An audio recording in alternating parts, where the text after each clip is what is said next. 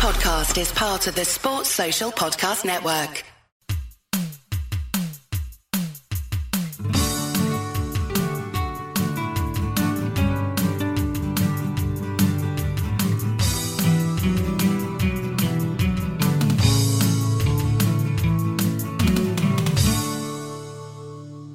Welcome everybody to Nessun Dorma, your chat about 80s and 90s football. We're back fairly soon after the last episode because, a bit like Liverpool in 2020, we're probably due some back to back stuff to start again. I'm Lee, and joining me are two people who will have absolutely zero time for that happening to that club. First of all, it's Mr. Rob Smyth. Hello, Rob. Are Liverpool doing well? I, I and, Ah. and Mr. Gary Naylor. Well, he only beat us 1 0.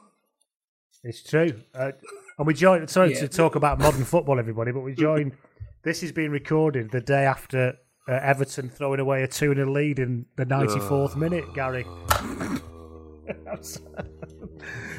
uh, 'twas ever thus. Ancelotti will sort it, I'm sure.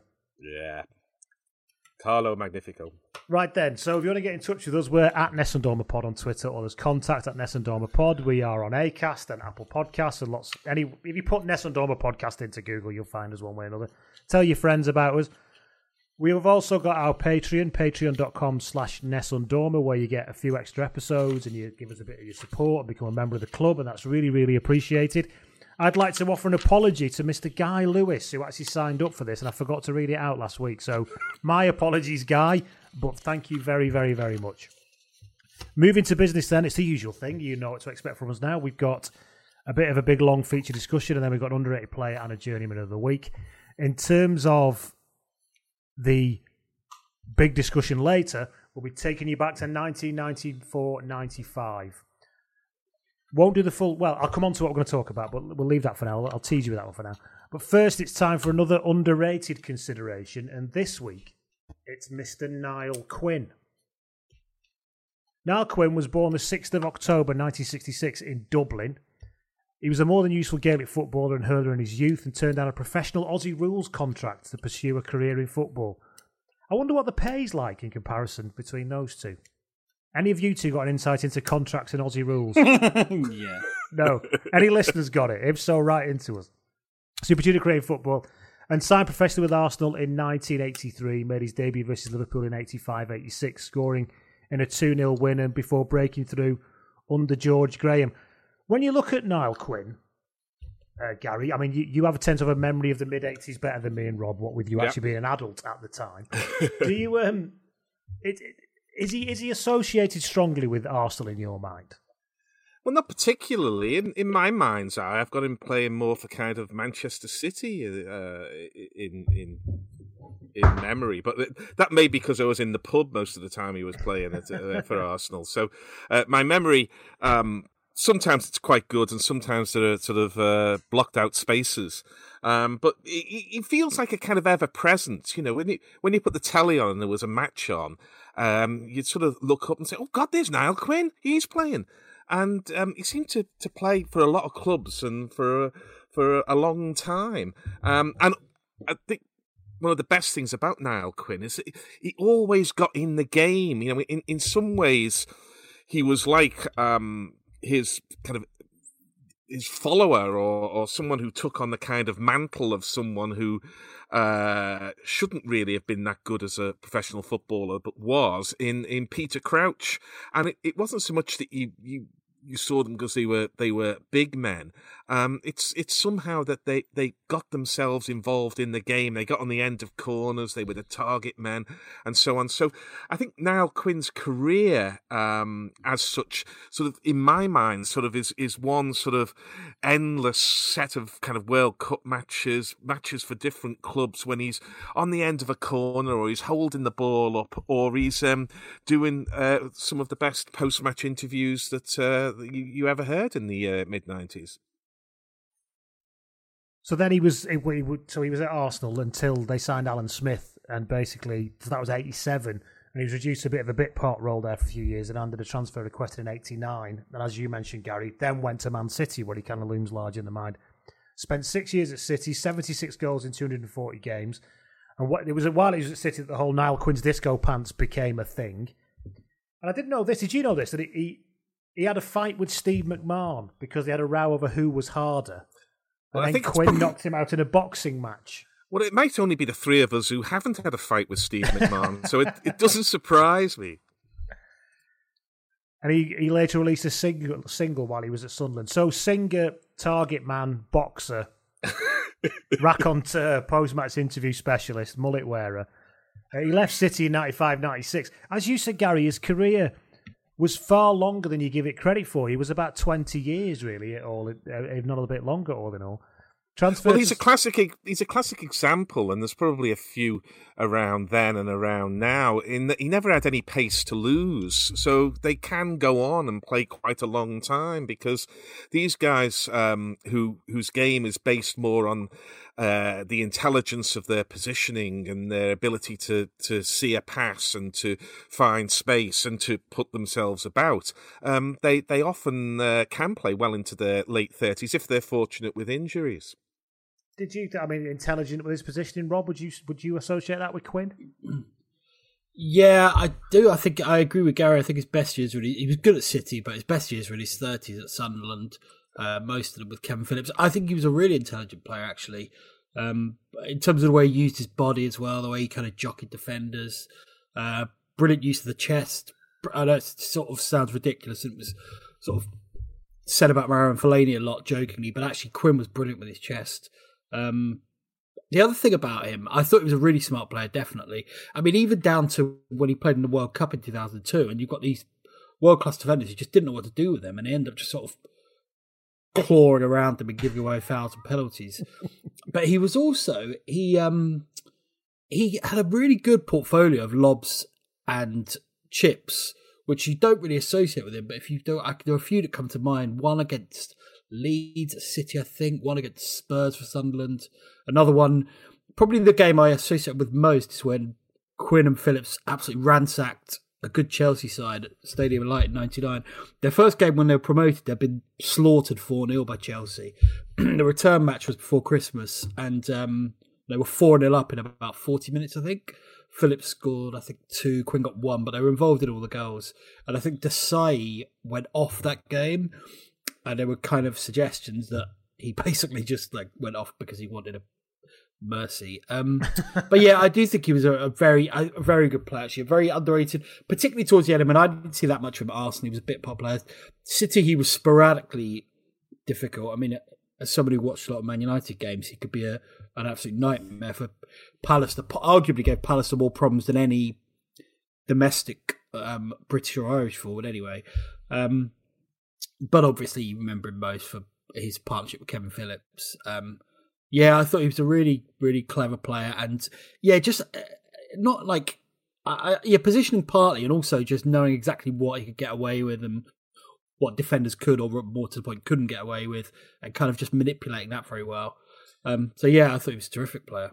In my Yeah, mind, some- he wasn't it- that that boxing thing's interesting because in my mind, he never. I mean, obviously, he could he could look after himself. But he didn't. He, did, he didn't seem like he was an obvious hard player. No, I don't think he bullied defenders. I think he more just kind of manipulated them and.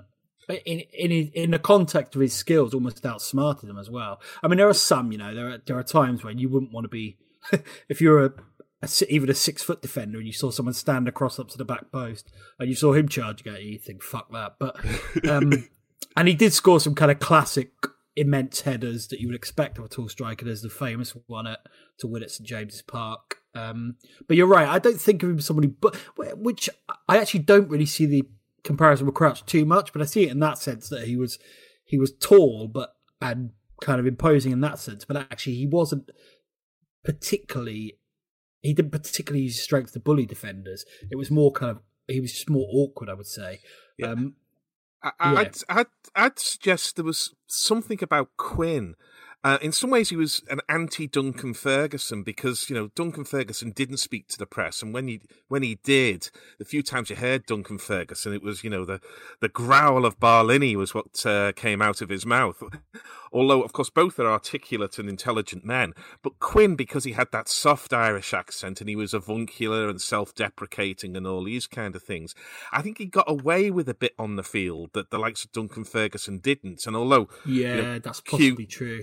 I think what Quinn did, and he was one of the, the first players I can recall doing it, although I'm sure that, that players have done it since time immemorial, is I think he just had that ability to nudge the defender off balance as the ball was was in the air on the way to him because defenders you're absolutely right uh, rob they, they couldn't seem to get near him at times and i think he, he just sort of put an elbow into the ribs or he'd trod on a toe or he'd find a way of just getting his, his shoulder into the under the chin of a defender or something like this.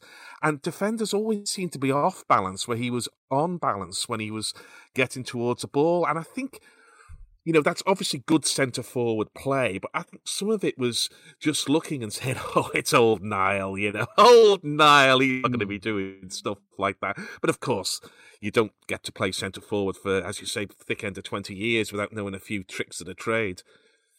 Yeah, uh, no, I completely agree with that.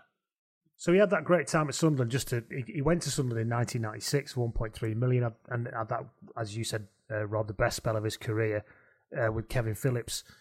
He made his final appearance for Sunderland in October 2002, shortly after his 36th birthday, which would have put him uh, being 17 when he signed for Arsenal, 17, 18. So he got hoovered up quite early from, from Ireland, didn't he? Um, after retirement, he received an honorary MBE because he donated his testimonial earnings to charity. That was a big thing at the time because um, there was talk about testimonials because they're tax free, of course and there there was a lot of talk about taxing them or looking at them uh, because players were beginning to earn big money. But I think um, and there's a there's a parallel with uh, other elements of players uh, on uh, off field uh, activities here. Um, I think that he was the first who said, "Look, I'm I'm giving it away here," because nobody wanted to be the first to say that. Because obviously, the people that come later, who perhaps haven't been earning for as long or as or as much money as Niall Quinn, uh, they might not want to give it away to, to charity. But it was it was quite a big thing where he, he you know he he turned down a, a million quid, and you know that was a that was a lot of money. Even in two thousand and two, players were were earning big money, but not astronomical sums as they earn now, and that was quite a big thing to do that, and. It, it led to other players then forming kind of partnerships uh, for their testimonials and stuff like this, where they don't perhaps give all of the money away, but they give a proportion away. And you know, I think that honorary MBE was was well earned by him. Um, yes, the uh, the totem pole became a totem of uh, football at that time. Oh, very good. Oh, hey, he actually pissed pissed some people off with that testimonial. There's a story. Michael Gray was on the Under the Cosh podcast recently, which is absolutely brilliant. Um, and he was scheduled to have his testimonial before Quinn. I, I think I'm getting this right. Quinn asked if he could go first, but what he didn't tell Gray was that he was going to give it all to charity. So by then, it, Mickey Grayson comes and he's screwed basically yeah, because I you know uh, I, I, to say he was pissed off is maybe maybe overstating it, but yeah, um, it's quite a quite a good story. Uh, Everybody after us immediately looks like a bit of a twat for not giving their money away, don't they? So there's there's always been a bit of cynicism about Quinn, like knowing how to uh, play PR games. Whether that's fair or not, I don't know. I interviewed him once for the Guardian, actually. I must say, oh, right. only on the phone, but, but he was absolutely brilliant. He was really interesting and likable. But m- maybe maybe that's a trick. Who knows? Maybe I'm a gullible clown. But um, but yeah, I don't know. So this point about being un- like... this point about being underrated is what we're asking here. Is he an underrated player? But before we get into that, I suppose why would he be considered to be underrated? There's the whole he looks a bit tall and awkward thing, but actually there's a point at which he doesn't have a major defining achievement or medal to his name, apart from winning the championship with Sunderland, which is obviously a big deal there. But it's not it's not something. And also, he he, he doesn't loom large in the Republic's World Cup. But is that unfair as well? Because he did score a pretty important goal in 1990. Well, he scored. He scored the worst goal in the history of football. Yeah, in 1990, and yet it's, one of the uh, most glorious, the most important goal yeah, in the history exactly. of Irish football. Yeah. The funny thing is that I do think him as having a big part of the World Cup just because of 2002 when he came on as sub and was influential. I think he made the equaliser against Germany. I think he won the penalty with which they equalised against Spain, or maybe it was the one they missed before that. But um, but you're right. He did miss out on 88 94 really, uh, and I think I think you're right. But then you wonder. It feels like his defining achievement in many ways was his um, his partnership with Phillips, which obviously then encompassed uh, winning the uh, championship, but also they finished seventh back to back in their first two seasons. And actually, that kind of doesn't flatter them because for big parts of those seasons, especially the second one, they were top three, top four for for long parts of the season. So I'd never really thought of it about not having a defining achievement. It just feels like you could say that about a lot of players, really. I think it's more just to do with his the cliche of you know tall centre mm. forward, and, and also maybe the fact that Irish centre forward as well. It kind of I don't know subconscious associations of Gaelic. I don't know, but um, yeah, I just think he was underestimated generally, and also because I think he improved quite stealthily. So the, the early Quinn, particularly at Arsenal and to a lesser extent at City, was was so raw and could be devastating, but could also be pretty shit. And I think by the time he got kind of developed suddenly, he was such a rounded, smart, uh, intelligent, experienced player. But I think it kind of crept up on people a bit. There was no kind of moment where you thought, shit, he's actually quite good. I feel like I only appreciated, kind of looking back at his career, how how good a player he was, particularly in his 30. he turned 30 in 96, I think. Um, and for the next five, four years, maybe four or five years, um, yeah, I think those were his his peak years. I mean, in some ways, he was just seen as slightly old-fashioned even then, wasn't wasn't he? Because oh yeah, definitely, you know, yeah, you know, the Phillips Premier League era. Yeah, Phillips and Quinn were, were a throwback to kind of Toshack and Keegan, and you know that's um, that's not to to flatter Kevin Phillips, who was extremely effective uh, forward and, and goal scorer. But the you know the the big man and the little man, one feeding off the other, did seem like you know a kind of it didn't seem like the kind of brave new world that was that was uh, well more than emerging, which is fully flourishing with all the foreign players coming into the Premier League. And here you've got a couple of uh, of anglophones, if if not entirely uh, Brits, who were um, were were you know given the the old turn, another run round the paddock. But um, as you say, uh, for the connoisseur, I think if you watched Quinn as a centre forward, I remember reading somewhere about uh, a young player being told to just watch Steve Bould in a match. Mm. Uh, another man who was uh, very experienced, didn't have a great deal of pace, but who made up for it in footballing intelligence. And he was a, a young defender and said, just don't watch the game, just watch where Steve Bould goes any time. And I think the same could have been said of any young centre forward. Just watch where Niall Quinn goes all the time, and you'd learn a lot about centre forward play uh, from him. But you're right. I don't think there is a, a, kind of defining achievement. There's no there's no um, sort of running around with a trophy that, that you know would uh, appear on the testimonial program cover or anything like that. Um, but partly because you know he's remained in media and obviously as a, some kind of executive, wasn't he at Sunderland? Was he involved in the was he the front man for the owners or something like that? I'm not quite sure.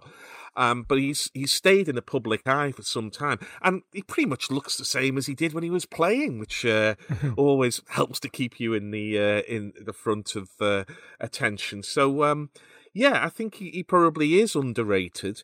And I think that um, you know we wouldn't be on the list of the top ten centre forwards in the Premier League, but if you if you're looking at the top ten centre forwards who are English or Irish over the last uh, twenty years, I think he, he might scrape in there, or he'd certainly have a shout of that, and you know, that's no no bad thing to leave the game with. It's that scoring record thing, isn't it, that always kind of haunts people who play up front. When your scoring record doesn't, you know, in this day of stats and all you've got is to look at his scoring record, people go, well, he can't have been very good because he didn't score many goals because people don't actually apply any context, do they? In terms of um, what was his his role in against United, Rob? Because he's got a bit of a funny relationship with United fans, hasn't he? Yeah, I think uh, well, partly because he scored a lot of goals and played for City. He scored a lot in the early Premier League years. Um, and yeah, Pallister often had a hard time against him. There's that f- that famous, wonderful picture when he misses a sitter at Old Trafford in and everyone's doing, 95. Everyone's doing wanker signs behind him. And yeah, it's just it's just you could picture you could you could pick so many characters from that picture. It's, it's beautiful, and I think so. There was a bit of kind of I think I think contempt because he was a City player as much as anything. Um, but then obviously he had this part in the Keane Saipan incident. Um, and I that? think that, well, no one really knows because it's so many conflicting stories. But when right. Keane left the World Cup in 2002, hmm. um, Quinn was quite kind of public about saying that it crossed the line and so on. But then yeah. also, what was? He said it was the, the, most surgical dismantling of a human being I've ever seen, or something like that. Talking about Keane's uh, having a go at McCarthy. But then when um, when uh, the, early on the next season, Keane was sent off playing at Sunderland. Uh, for elbowing Jason McAteer, and it was all like all related to his book and everything. And Quinn was involved there, and I think United fans disliked him for that, and he was seen as kind of sanctimonious, and he had this nickname of Mother Teresa and everything. like I said, whether that's fair or not, I don't know. And obviously, him and Keane eventually patched it up. Um, or maybe Keane called him Mother Teresa. In fact, I don't know. Um, but I think that I think it was more. I think at first at City, it was more just kind of vague contempt I mean, because City was so crap back then. It yes. was more more uh, kind of sneering and um, yeah. And that picture that picture with the wank size isn't really because it's Quinn. It's just because it's a City blows Mister Sitter. Um, so nothing. That, but I think it was more the Keane thing. Really was he was he was disliked for a while after that. Um, Nothing... I mean, he wasn't he hated like he wasn't like hated like Alan yeah. Shearer or anything like that. Nothing shows more about the change in British culture, right, than comparing that picture we've just talked about with the mm. picture of Dele Alli running in front of all the Chelsea fans last year.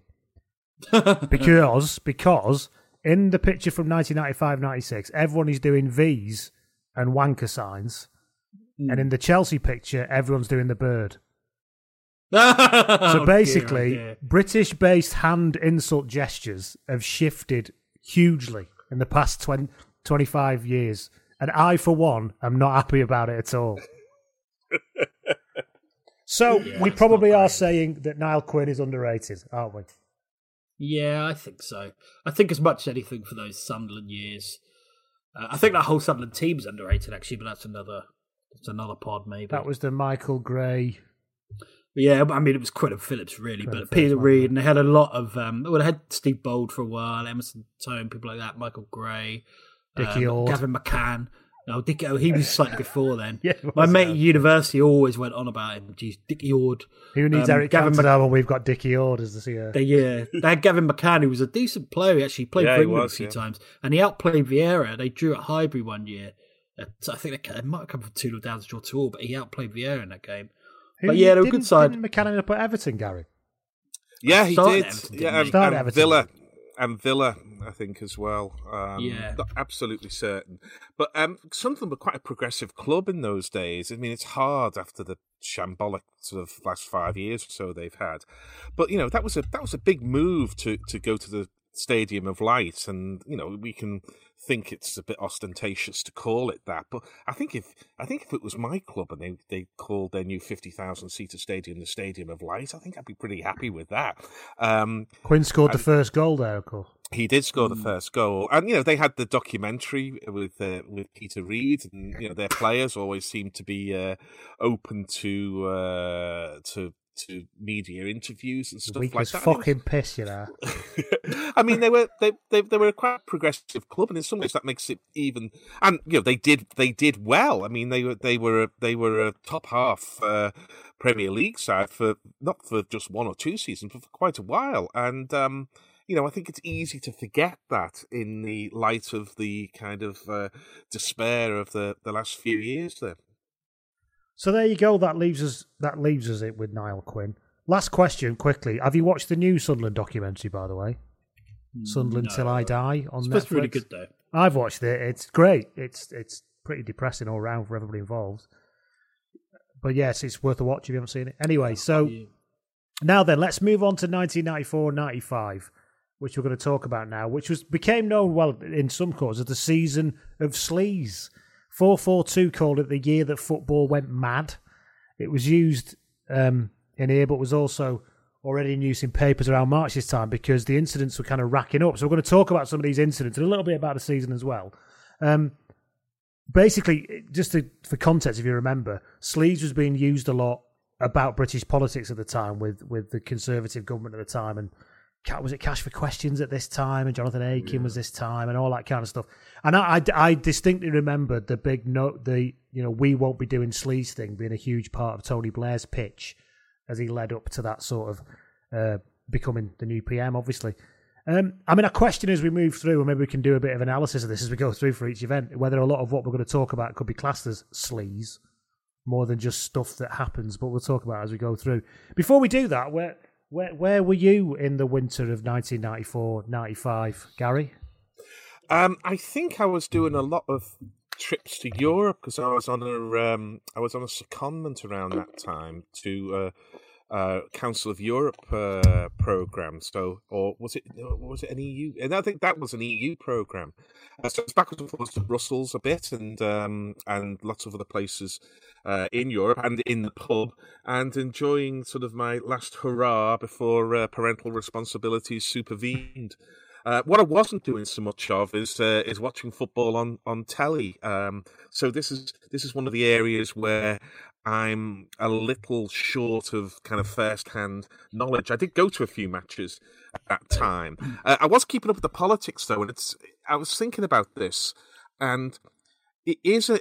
I think it might one way of of understanding sleaze as a kind of concept is that it might mark a kind of change in in British uh, attitudes, really, because I think until then um, there was you know there were scandals, of course, and Private Eye were were full of them, but. I think it, it, it marked a time when when the public at large, rather than the kind of YOY merchants in the tabloids and uh, Private Eye, really started to take note of kind of political sleaze, and there was a kind of loss of confidence in the great and good that um, I think sort of resonates down the last 25 years. And I think to some extent we've not worked our way through, and it's only been amplified with the keyboard warriors of social media and the condemnation and stuff that comes around these times. And I don't think football helped because, you know, the two sort of things that lead the news bulletins are politics and then and then uh, we go to the sports news and football and both were kind of reinforcing the other with issues of behavior and ethics and stuff like this coming through and it it almost it, it wasn't quite a nervous breakdown and it did lay the uh, the ground for Tony Blair to put some very clear blue water between himself and um, and John Major who himself wasn't that much of a sleaze merchant uh, but later we find out um, was having a kind of extramarital affair that he was keeping quiet. So at it, he was. Yeah, yeah he was, which uh, still seems amazing now. Um, never mind at the time. Um, but yeah, I think I think it was a kind of cultural shift that um, that we can look kind of before sleaze and after sleaze and see two different kind of attitudinal profiles on the part of the British public. And I say, I think that's spiraled in lots of ways since. Well, I don't know about you, Rob. I, am not going to give that uh, level of insight because I was mostly pissed in 1994 95. so, so I wasn't thinking that deeply about anything. It was my first year at uni. Was it first year? Yeah, it was my first year at uni in Middlesbrough. So I was there basically getting a little bit drunk. I definitely maybe had just come out, obviously, from Oasis, which was kind of the big event yeah. in my life at that time. Yeah, I saw them at um, where was that big uh, outdoor gig. Uh, Knebworth? went on too long. Knebworth, that's right. I went, it to went Knebworth on, too long on the motorbike. uh, well, I'm, I'm, not used to. I'm not used to these all days. I've never been to a festival yet, and um, you know, I've been there three hours, and it was still two hours before the Chemical Brothers came on. So, um, you know, I was thinking, when are we going to get to the headliners? You know. Can I just say I love the optimistic use of the word "yet" and I've never been to a festival yet. Let's, yes, let's, yeah. let's well, there's never been more to pick from, Gary. To be honest, is there are proper well, like old man festivals that we can go to, like the Green uh, Man and stuff, which is all very calm.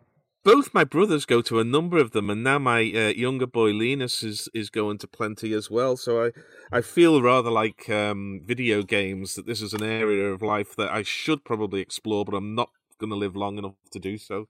Speaking of football in the nineties, sorry, I'm slightly slide tracking. We'll come back to Gary. Did you play and have you played Championship Manager? No, I, have I've almost the last kind of computer game I played was probably Space Invaders in the pub in 1981, and um, because taking Everton to the Champions League anything. final in a fantasy role played seems like right up your street, and it would have been eminently possible. Well, so it it might be there might be a few sort of Italian film stars involved in that because it could only be a dream rather than a a reality. No, I, I, I dare not get involved because um, even at that time, well at that time before before taking on the responsibilities of being a parent, I, I didn't have a great deal of time, and after after two kids came along in 97 and 2000 i had even less time. And now i've got so many other things i want to do that i, I kind of dare not get involved. Um, it's a bit like I, I, may have mentioned this before it's a bit like sort of the sopranos and the wire. I i dare not watch the first episode because i might have to watch all of them. And and how long is that going to take me? And how much is it going to stop me doing the other things? So never played football manager never played any of those things Right now we've got that out of the way. We can talk about the uh, we can talk about the actual season. Yes. So we had this season of sleaze, the the, the the year that football went mad. Just to give you a quick chronology of, of how this kind of panned out, and of course we'll talk a little bit about what the football's like coming into this. But in terms of the chronology of these things as they happened, there was a match fixing allegation in the Sun on the 10th of November. Paul Merson came out to tell all kinds of stories about himself in November. Eric Cantona's uh, kung fu kick happened pretty much uh, near enough to when we're recording this. There was an England Ireland game that got abandoned in Dublin, which we'll talk about. George Graham was sacked. Um, Chris Armstrong became the first player to be banned for drugs, to be tested for drugs and banned. Um, Dennis Wise had a bit of a problem with a taxi or a taxi driver. And then there's also some issues around the FA Cup semi final and Crystal Palace. So some of you listening may remember a lot of that. Some of you might not remember any of it. Some some of it we're going to go through a bit of bits of it anyway. This is coming into this season was when was this when the Premier League really started to feel Premier Leaguey because you had Blackburn Rovers had paid five million for Chris Sutton, Andy Cole uh, transferred in January for six million. I um, uh, yeah no I, I don't personally I think um, the very fact we're talking about such kind of tawdry shite is quite nice. That, uh, to me, this is the kind of last season of the old era in a way. Right. Because uh, the one interesting thing about this season of Sleaze is it was it was just in isolation, really. I don't know where okay because by the summer of. 95 everything was optimistic again now this is partly cultural and you know everyone, everyone was getting pissed all the time but Ruud Gullit came, and there were loads of other good foreign players. Yeboah, oh, Yeboah came halfway through 94, 95. But then there were all the Liverpool youngsters, um, David Ginola, Newcastle was, a, and the mood changed completely. And Mike talks about this quite a lot. That and also the TV money suddenly went through the roof. Hmm. Um, that 95 6 in many ways is the first season of the kind of shiny, um, happy, media friendly Premier League. But having said that, in this season, Paul Kitson did go to to Newcastle for 2.2 million. I mean, you know, these are big, big things, aren't they? Lowest Um, attendance well, is, would- is a bit so of trivia what, I would you. say, Yeah, oh, go on. go on. what I was going to say to just to add to to Rob's point there, and I I think it's a point well made, is that to me the Premier League really takes off when we get the influx of foreign players. So instead of there being one or two kind of um, ornaments in teams, or or kind of strange names in teams, or or you know absolute superstars like like Cantona, all of a sudden there were teams with four or five six or seven foreign players in, and that to me is when the the Premier League feels different to the old First Division. And as Rob says, it's probably the season after rather than 94, 95. Bit of trivia for you. The lowest attendance in the 1994-95 season in the Premier League. Who wants to stab at how many it was?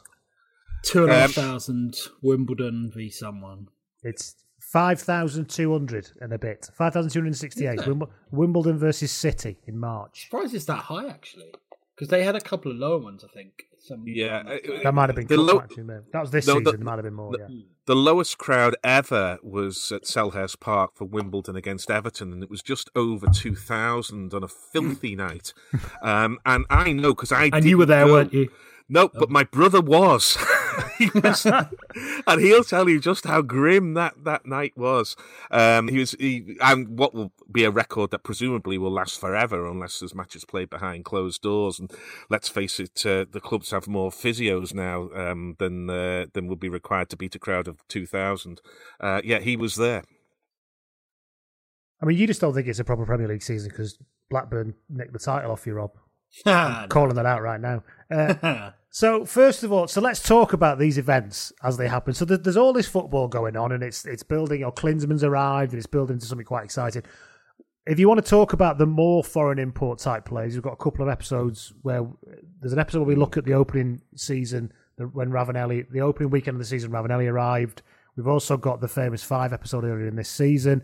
We've also got a double episode on world record transfers being broken. So there's loads of stuff back there about foreign players and big big transfers and, and everything else and, and that developing Premier League as we just talked about.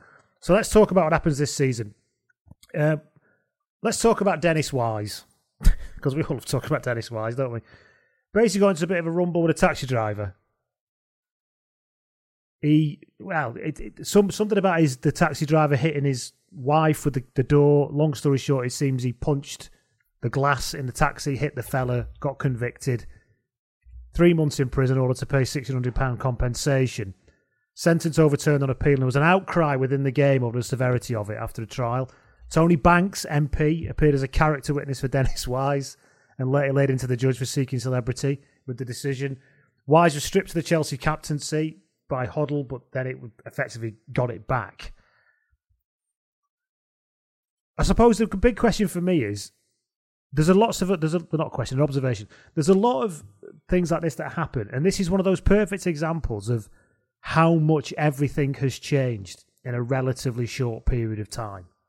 Because everything you've just reeled off there, an MP appearing as a character witness, people going mad because somebody was, you know, given a sentence for leathering somebody, captaincy's not being stripped. Well, am I being, am I, am I saying, has it changed that much? What do we think? Yeah, probably. It'd probably go the other way now, wouldn't it? There'd be a demand for him to be yes. sacked and put in a clink put in a clink for 12 months. Never play himself. football ever again. Yeah. Yeah. I mean, yeah, it's hard to know, but um, yeah, it's difficult because also it's wise and and generally I, would have sympathy for someone even if they make a mistake, but with him, I'd happily make an exception. So I don't really, in a way, I wish he had done a little stretch. Um, yeah, I don't know. I think you're. I think back then there was definitely more of a kind of open, it's not open minded because that makes it sound like a good thing, but it was, people, yeah, more was just let go generally. You know, oh, it's just just larks. He's just beating the shit out of a taxi driver. Pro- probably deserved it. Probably given lads, lads, lads, lads, lads. Yeah, yeah. So, but then again, I don't like the current culture of persecuting everyone for putting the wrong hashtag or something. So, you know, I don't know. Uh, it was a big thing though. We, it was a huge thing at the time. Yeah, and he was in the England squad, of course, as well. And Venables did Venables, Venables, take him out of the squad for that game in Dublin, which we'll talk about later on. Well, what he did, I'm not sure whether what happened was, but I think that was partly why um, Le Tissier ended up playing in that Dublin game, which was the end of his career under Venables. But anyway, that's another story. Uh, well, my memory of it was, and I don't want to sound sort of overly scouse here, although it's never stopped me before, is that the whole thing was a kind of confection of cockneyness. Uh, there's Scribes West, there's El Tel, there's Dennis Wise, there's Tony Banks, there's Glenn Hoddle, uh, Eric Hall, Monster Monster. Eric yeah. Hall, Monster Monster. And if you remember that Viz at the time had a character called Cockney Wanker. Yes. And I remember thinking, Dennis Wise, Cockney wanker. And whenever any of this stuff came on, it was the same with Eric Hall as well. I managed to just screen it out. I had a kind of button I would press in my brain, and it turned into the teacher in Peanuts cartoons. If you remember Charlie Brown, he'd hear the teacher, and all it would be here so as soon as the words Dennis Wise or uh, Tony Banks or Eric Hall came on, that's that's all I heard. So. Um, yeah, uh, let the Cockneys get on with being Cockneys, as far as I'm concerned. There's the, the thing. The other thing Eric called the celebrity agent. That you know, that's the first. He was he was everywhere with that bloody big cigar. Um, you know, he was on late night chat shows, he was on early evening chat shows, he was on radio programs. Whenever you turned it on, there he was. And the only thing that Eric Hall ever talked about was, of course, Eric Hall. And he, he was, was, a music guy initially, and uh, then he got very ill. And um, you know, we must we must uh, mention that. But oh dear, he was absolutely ubiquitous for a while. He was a ludicrous asshole, basically. because the thing is, I mean, people talk about agents being a scourge of the game, and you know Brian Clough's famous line when when I was in football, the only agent we had was 007, and he just shagged women, not entire football clubs. And uh, the the the the I don't. I, in my mind, has there been another celebrity? Everyone knows agents are there, and everyone says they're a, a bad thing for whatever. No, not everyone. Not everyone, Lee. I'm I'm a big supporter of agents, and I'll No, tell you I don't why. actually. I don't actually agree with that either. I'm just saying Yeah. that that is the general view abroad, It is, isn't it? It is the general because you know the the, the pundits are often what um, even today, but especially even up to a couple of years ago, what. Uh, what uh, John Nicholson at um, Football 365 refers to as proper football men. And the likes of Brian Clough, great manager though he was and everything, what he wanted to do is bring in a 19 or 20 year old, 21 year old and browbeat them and bully them into Yeah. um, signing a contract for far, far less than they were worth. And all James sudden, Bond line is still a cracker, though, Gary. You it admit a cracker. It is a cracker, and of course that's the charm of Clough. Um, that when he was when he was doing good things, he was charming, but even when he was doing bad things, he was still charming. So it's you've got to kind of get through that. But whenever people talk about agents, uh, you know, I'll, I'll, I'll talk about players who were well and truly ripped off, and we're seeing it now, particularly in terms of health and safety and the way they were treated by uh, clubs in terms of injury, rehabilitation, and everything else. Agents have been largely a good thing, even though it's very easy to make a case that they're taking too much money out of the game. The question is, if you don't have agents, who do you have? Because I'll tell you what, if you don't have them, players are going to be ripped off just as much now as they were right the way until Jimmy Hill started doing something uh, in their favour, and then agents came along and did a lot more. There's always a kind of permanent distaste, isn't there, about how much footballers are paid? And people say it's different now, but I think it's always generally been like that. Um, I don't know. It, it seems like there's a kind of classist dimension to it in some ways. That these kind of working class people who are bloody good at what they do shouldn't get a shitload of money for it. And and if you need somebody to help you get a shitload of money for it, then I don't really have that much of a problem with it, really. Well, That's they, just me. a, a lot of people tend to to abhor the fact that um, that people have the right to sell their labour to the highest bidder, um, like they should sell it to the medium bidder or the lowest bidder. Now, I know there's there's something in that, and that you, can you can take a whole club, and indeed you could take a whole sport possibly down the drain, and you know let's not even go where the hundred takes us in cricket But, next it, but agents don't Um, pay people, do they? This is what annoys me: is the people who are giving the money to these people. Why is it the agent's fault if you don't say I'm not paying that much? Yep, I, I concur. yeah. Anyway, sorry, we could go on all, all night like that. So, so that was Dennis Wise, which turned into a big, massive vitriolic rant by everybody, apart from Rob, who stayed well out of it. He just hurled some insults. The um, moving. on- So, do we want to talk? What do we want to talk about next? Do we want to? I mean, let me talk about Paul Merson next because there's nothing sleazy about Paul Merson. I don't think. Is there? Well, if you really if you really talk biography, there is. But um, Oh, but you know what but I mean. I mean, no, the- oh no, no, no. alcoholic with some effectively addiction problems is not is not. Uh, it's the fact he broke No. down crying, and you know it was quite a new thing.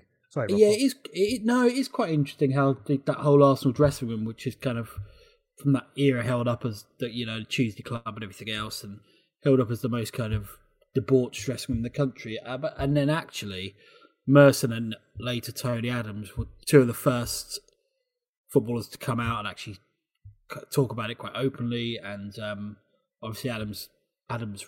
Uh, sobriety has lasted a lot longer than Merson's, although he sounds like he's he's been sober for a while again. Yeah, I, I suppose it's interesting because in the context of the kind of evolution of masculinity, you know, eh, even five years before that, it would have been hard to imagine a player talking like Merson did it. And I find Merson quite interesting because he's obviously, you know, a figure of fun. A lot of people find it hilarious that he sometimes gets names on Soccer Saturday. Um, but actually, I, I've always had quite a lot of time for him. But certainly as a footballer, I know Gary loves him. Uh, But also, I, I think he's an excellent pundit in terms of his reading of the game. But also, I, I have quite a lot of admiration for him. The fact that he did so openly talk about this stuff because it's not very easy to do that at the best of times. Certainly not in the mid '90s, um, in that kind of ultra masculine era of English football and everything. So, good luck to him. And I think I get the impression he's always been slightly. Um, I'm not confused isn't quite the right word, but you know, kind of oscillates in terms of sometimes you get the impression that he wants to just be the kind of traditional idea, you know, Gary Cooper, strong silent type and all that.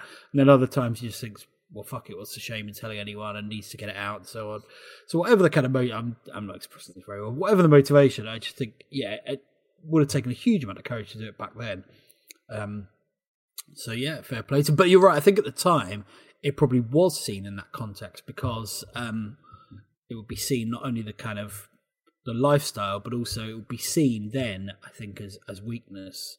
Um, to There was something it kind like of you sort of filmic about it, I think. Or Gary, you're a reviewer in, in your other time, and there is it is like Oh, a a scene. brilliant It is like a Yeah, it scene from a movie where finally you you know all this has been going on throughout the film, and then in the sort of I don't know some part in the sec in the in the, the end of the second act, look, his whole world's going to fall, and he has this moment, and everyone breaks down in tears, and everyone puts Well- an arm around him, and then you move into the third act where he comes back and and has a very good career. Yeah, I mean it's it, it is, and you know you could imagine him being played by Leonardo DiCaprio or something like that. Although of course they don't look Let's not get carried away. Uh, but it's also it's also a bit like a kind of clash song, you know, in a in a kind of an album track of of of uh, London Calling. The Paul Merson career uh, trajectory would fit perfectly into into uh, London Calling, which enjoyed its uh, 40th anniversary recently. Um, I think Rob is right about the courage, and I think this is the the biggest of the kind of cultural shifts that some of our subjects here kind of foreshadow and indeed underline in that at that time in the press and i think largely amongst the public if you had problems with gambling the answer was to stop gambling if you had problems with alcohol the answer was to stop Just drinking don't have And a it- drink. Simple as and that. if you had problems with cocaine, the answer was to stop doing lines of cocaine. Yeah, I mean, there was no sense, or there was a sense that these were rich young men who were who had the agency to to do these things, and also the agency to stop doing these things. There was very, very little understanding of People seem addiction. to struggle with the fact that addiction isn't logical. Yeah, And there that was actually, little. if it was a logical thing, everyone, nobody would ever be an addict.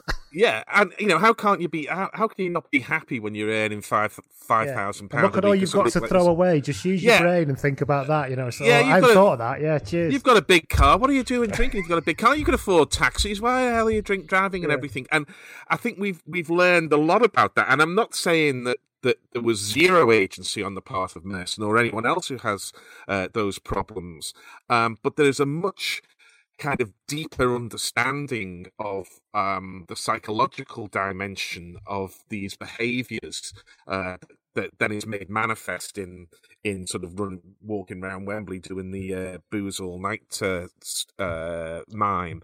And I think Merson and Adams uh, deserve great credit for that. There are some others as well, um, because it, it brought to mind that it wasn't just kind of pop stars, you know, the 27 Club who could fall into this, but it was also um, footballers, athletes, and then we found out, you know, it could be the person next door, or it could be the your your boss, or it could be someone who works for you. And I think that we we wouldn't have been as advanced, I think, in our understanding.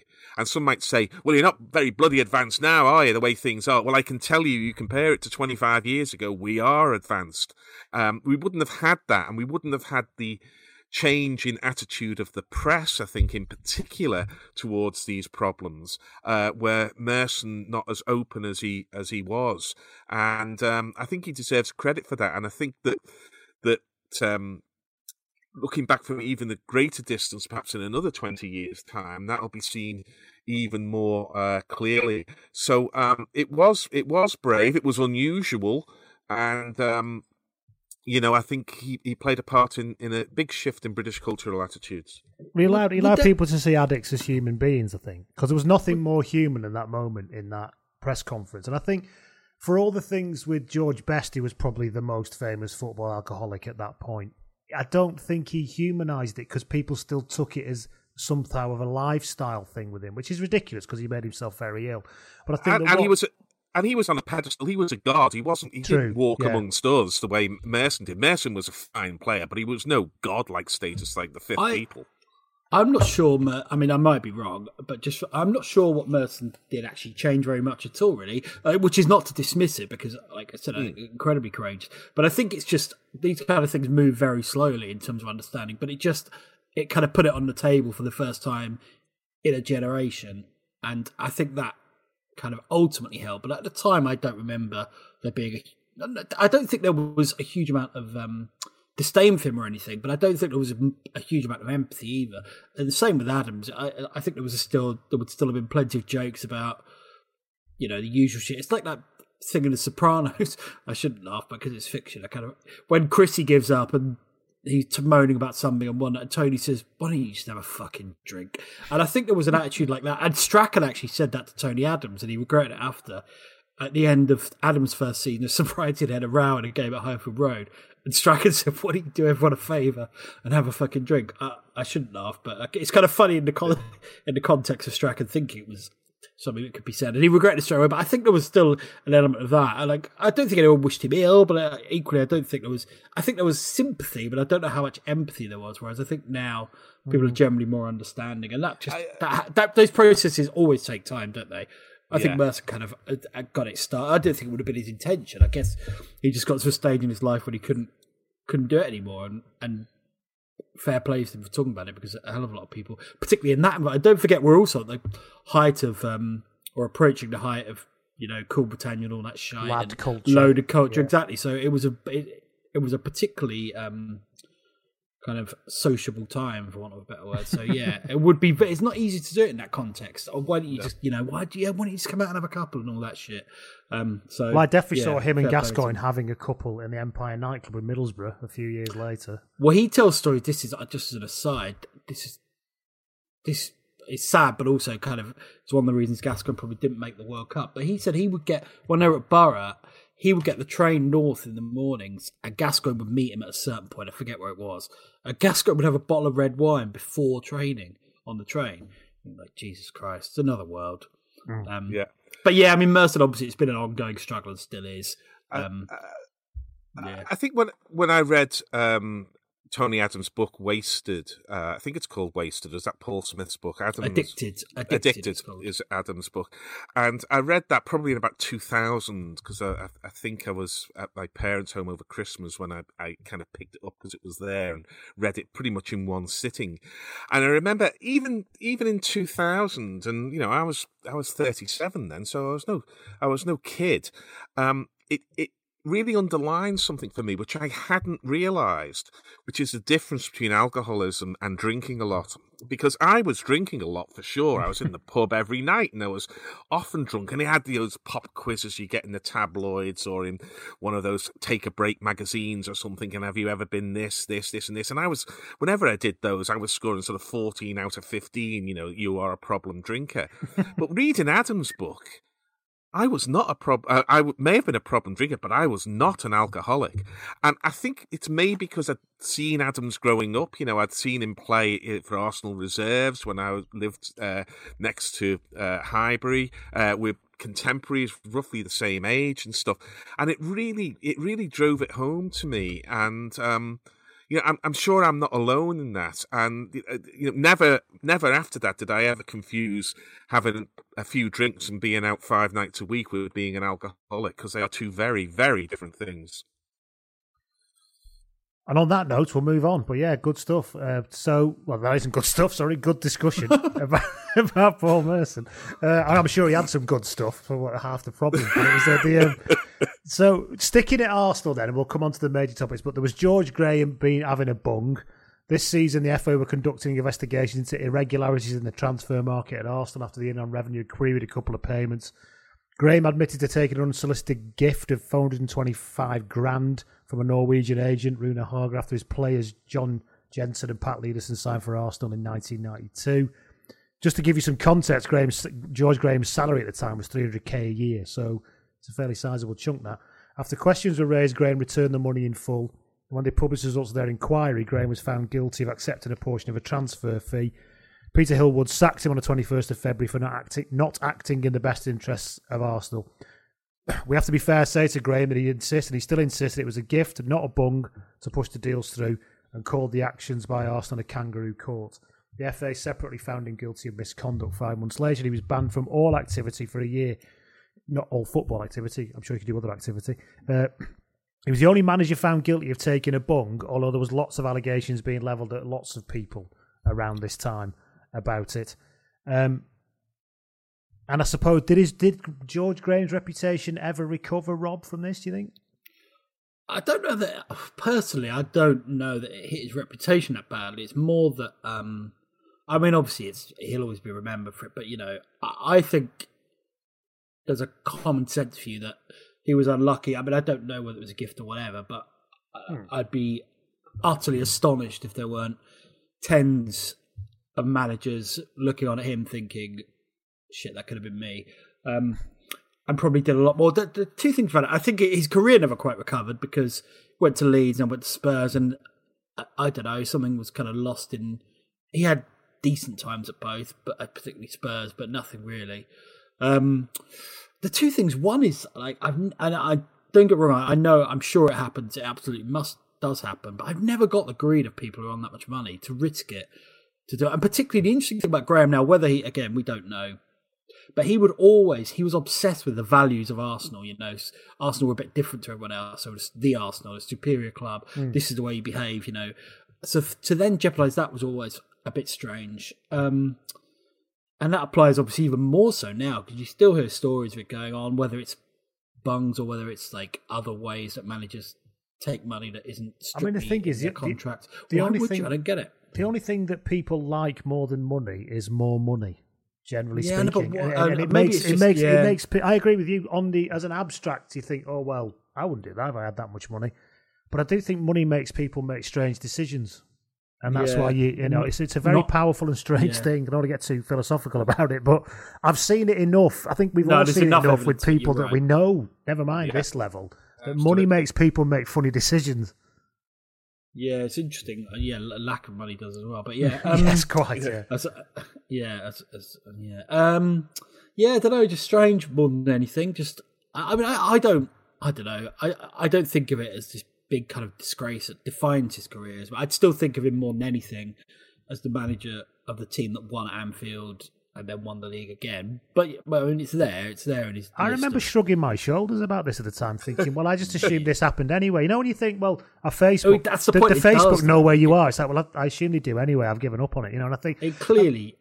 there were a lot of allegations against Brian Clough from Alan Sugar. I think there are other managers um, yeah, look, it, does, it clearly did, and almost certainly does still go on. So I, I, have a bit of sympathy for him in that sense. I mean, not to say that if he, you know, yes. Uh, if if it was proven, then you know, fair enough, they probably had to sack him. But but yeah, I don't know. I just find it hard to get that bothered about, really. Yeah, I, am I'm, I'm the same. And just before you said that you shrugged your shoulders, I was going to use exactly the same phrase because, I mean, I understand that not declaring stuff to the Inland Revenue, especially when it's those kind of sums, is is a bad thing, and you deserve to be hauled up. And you know, I'm speaking to someone who's got to do his tax return that I've been putting off for months now, and I've got to do it at the uh, at the weekend. Um, but um, I remember at the time thinking, well you know, in the late eighties, when when um, I was uh, working for Dorothy Perkins, you know, we we had suppliers, and at Christmas we'd be taken out to quite nice restaurants, and we'd drink nice wine, and we'd have nice brandy to finish off, and at sometimes we even got back to the office before five o'clock, but often we didn't. and there would be hampers arrive, and you know we were very good, and then and we shared it out amongst the the staff there. But it didn't sort of change our judgment, and it didn't mean that the one supplier particularly got more orders than another supplier. But of course, these are these are relatively small scale things. We had a little bit of corporate hospitality. Okay, it wasn't Royal Box at Wimbledon, and it wasn't uh, the Open Golf, but it was still quite nice. And again, you know, I, I didn't see this as being in any sense wrong. And, you know, I drew a continuum from that kind of stuff that goes on in business all the time. I mean, literally, there is an industry called corporate hospitality, mm. which is based on that very premise. So, um, I just drew a, a, line from that to some of these bungs, and I thought, well, why is everybody getting so agitated if Arsenal are, are being run in such a way that um, that the transfer fee can be seven hundred and twenty-five thousand pounds, but only three hundred thousand pounds is going to Arsenal. They should have better auditors and better accountants who are better able and, to see and I think the key, The key thing is he, he better uh, negotiators. Yeah, the key thing is he. It's not that he was signing these players because of that. I think he would have signed these players anyway. Well, I suppose well, that's the that, key thing we don't know. I suppose it, it's that blaring uh, which becomes, you know, because you're, you're riding two horses. You know, you're, you're, acting in the best interests of Arsenal and you're acting in the best interests of George Graham. And like Rob, you know, I, I, I he may be the poster boy, but I'd be flabbergasted if he was the only one. So it's not just him we're talking about. It just didn't seem that big a, a, a deal to me. And I mean, there were times it was reported like it was kind of Al Capone, you know, that um, they were getting him on a tax technicality, but he was actually sort of doing evil and and all of this. Um, but clearly that wasn't the case. But there's somewhere along the line whereby it's okay to get a, a, a nice sort of Harrods Christmas hamper coming uh, coming to the department and doling out the uh, the pickles on Christmas Eve and uh, to everyone, and taking um, four hundred twenty five thousand pound from uh, Rune Hauge. Somewhere on that line, what is acceptable and um, and not corrupt becomes unacceptable and, and, corrupt. And I don't know where that line is, and I don't know whether that line is objective or subjective. Um, but it's it's there somewhere, and I think we all know it's there somewhere. But trying to to identify it is is tough, and certainly when you're in an area which is about a moral spectrum, um, to condemn utterly at one end and nod and a wink and say, you know, uh, thanks very much, very nice. At the other end is uh, is behaviour that leaves a slight sort of uh, distasteful uh, flavour in the mouth. Not so unlike some of those pickles, by the way. speaking of, uh, well, while we're on about people receiving things they shouldn't have done, allegedly, there was also then the match fixing allegations. November 1994, the Sun ran an expose on a match fixing in England and implicated Bruce Grobbelaar, Hans Segers, and John Fashanu, all three plus a Malaysian businessman called Heng Suan Lim. They were all acquitted we have to make that very strongly, clearly. They were all acquitted after trial in 1997, although Grobbelaar was later ruined financially when he tried to sue the Sun for damages, not his initial victory overturned on appeal. Did you read the? I read the book on this many moons ago um, that a journalist wrote, and it goes into a lot of it, and it does a lot of it does seem, you know, there's some stuff going on there, but they were all found not guilty. What I do know is that I remember reading in the book, it's a while since I've read it, The Sun had a four page special on John Fashanu ready to go if he got found mm. guilty. That's what was that. Really? That's what was associated. Yeah, they had all this. Don't know what was in it or what they were going to say. And I'm not. I don't know what it is. I'm not accusing them of anything. But what it very clearly said was that had he been found guilty, the, the episode the day after, the episode, the issue the day after, they were ready to go with this big four page spread about what they discovered about John Fashanu. Who knows what it was? Mm. But in the end, it all became a bit of a damp squib, really. But again, the sort of like stuff hanging over. I remember it. It seemed to run for a very long time. This, I suppose, it did up to 1997. It was a good. I think it time. was. I think it was Grobbelaar's um, defamation case uh, that that gave it sort of extra extra life. And we're in we're in difficult waters, yes, because we were yes. found not guilty. Absolutely. So. Um, a, a, a jury of twelve good men and true were not were not convinced. Um, you know, Hans Segers played in the greatest match I've ever seen live, which was also in 1994 uh, when Everton came well, that, back from two 0 to win three two. At, that one of the Wimbledon games on the last day of the season? Wasn't that one of the games that was cited? I think there was there was either that game that game was clearly fixed by the fates because it's the most ridiculous game of football I've ever seen. It was From absolutely handball absurd. to so I mean, he does dive over one of them, but I mean, who knows? Goalkeeper wasn't the Robert? Wasn't wasn't the know. Liverpool the famous Liverpool United game? Three or draw. Wasn't he supposed yeah. to have accidentally made some saves or something? Yeah. Well, you know, he was supposed to have accidentally was, made a brilliant save. The allegation was that he wasn't that good a goalkeeper up until it got to a certain number of goals going in. Then he became incredible. What I would yeah. say is those the, the goals United scored that night. I mean, two of them were completely unsavable. So, I, yeah, but I don't know. I suppose I think that's one of those things that certainly at that age, that I couldn't accept that it was true. But I, like, it would have just shattered everything. You know, at that stage, cricket match fixing I didn't really know much about, but I was still completely naive to the idea that it would happen. Um, so I, I, think I didn't take it that seriously. What I loved now, about it was I don't think you can take any seriously when Bob Wilson is the star witness. You remember he was called to say, yeah, yeah, "Can you yeah, watch this video and see where Bruce Grobbelaar was stood? What do you think? Is that the right place to stand?" Imagine being the sat on the jury while all that went on. It's amazing stuff. Like the shittest episode of CSI you've ever seen. well, I, I I've always been I've always been a believer, and you know, I I was a huge fan of cycling. I read two cycling magazines each month that I um, subscribed to all through the the nineties and well into the two thousands until it just became untenable. Um, I'm, I've always been a believer that that if something can happen, it will happen. That's what history tells us. It's also what human nature uh, tells us. Uh, but at the same time, you just have to park that because in this sort of crazy world of sport, um, we we have to buy in. You know, it's a bit like going to a pantomime. You you have to buy in. If you if you stand at the sideline saying, "Oh, I think that's fixed," or uh, "I'm sure we'll hear about this later," then you you may be right, and you may be right more than you're wrong as well. But your life is going to be so much more diminished if you don't accept that what you see is is real. And there'll be some times when you'll be proved wrong and you'll be taken for a ride.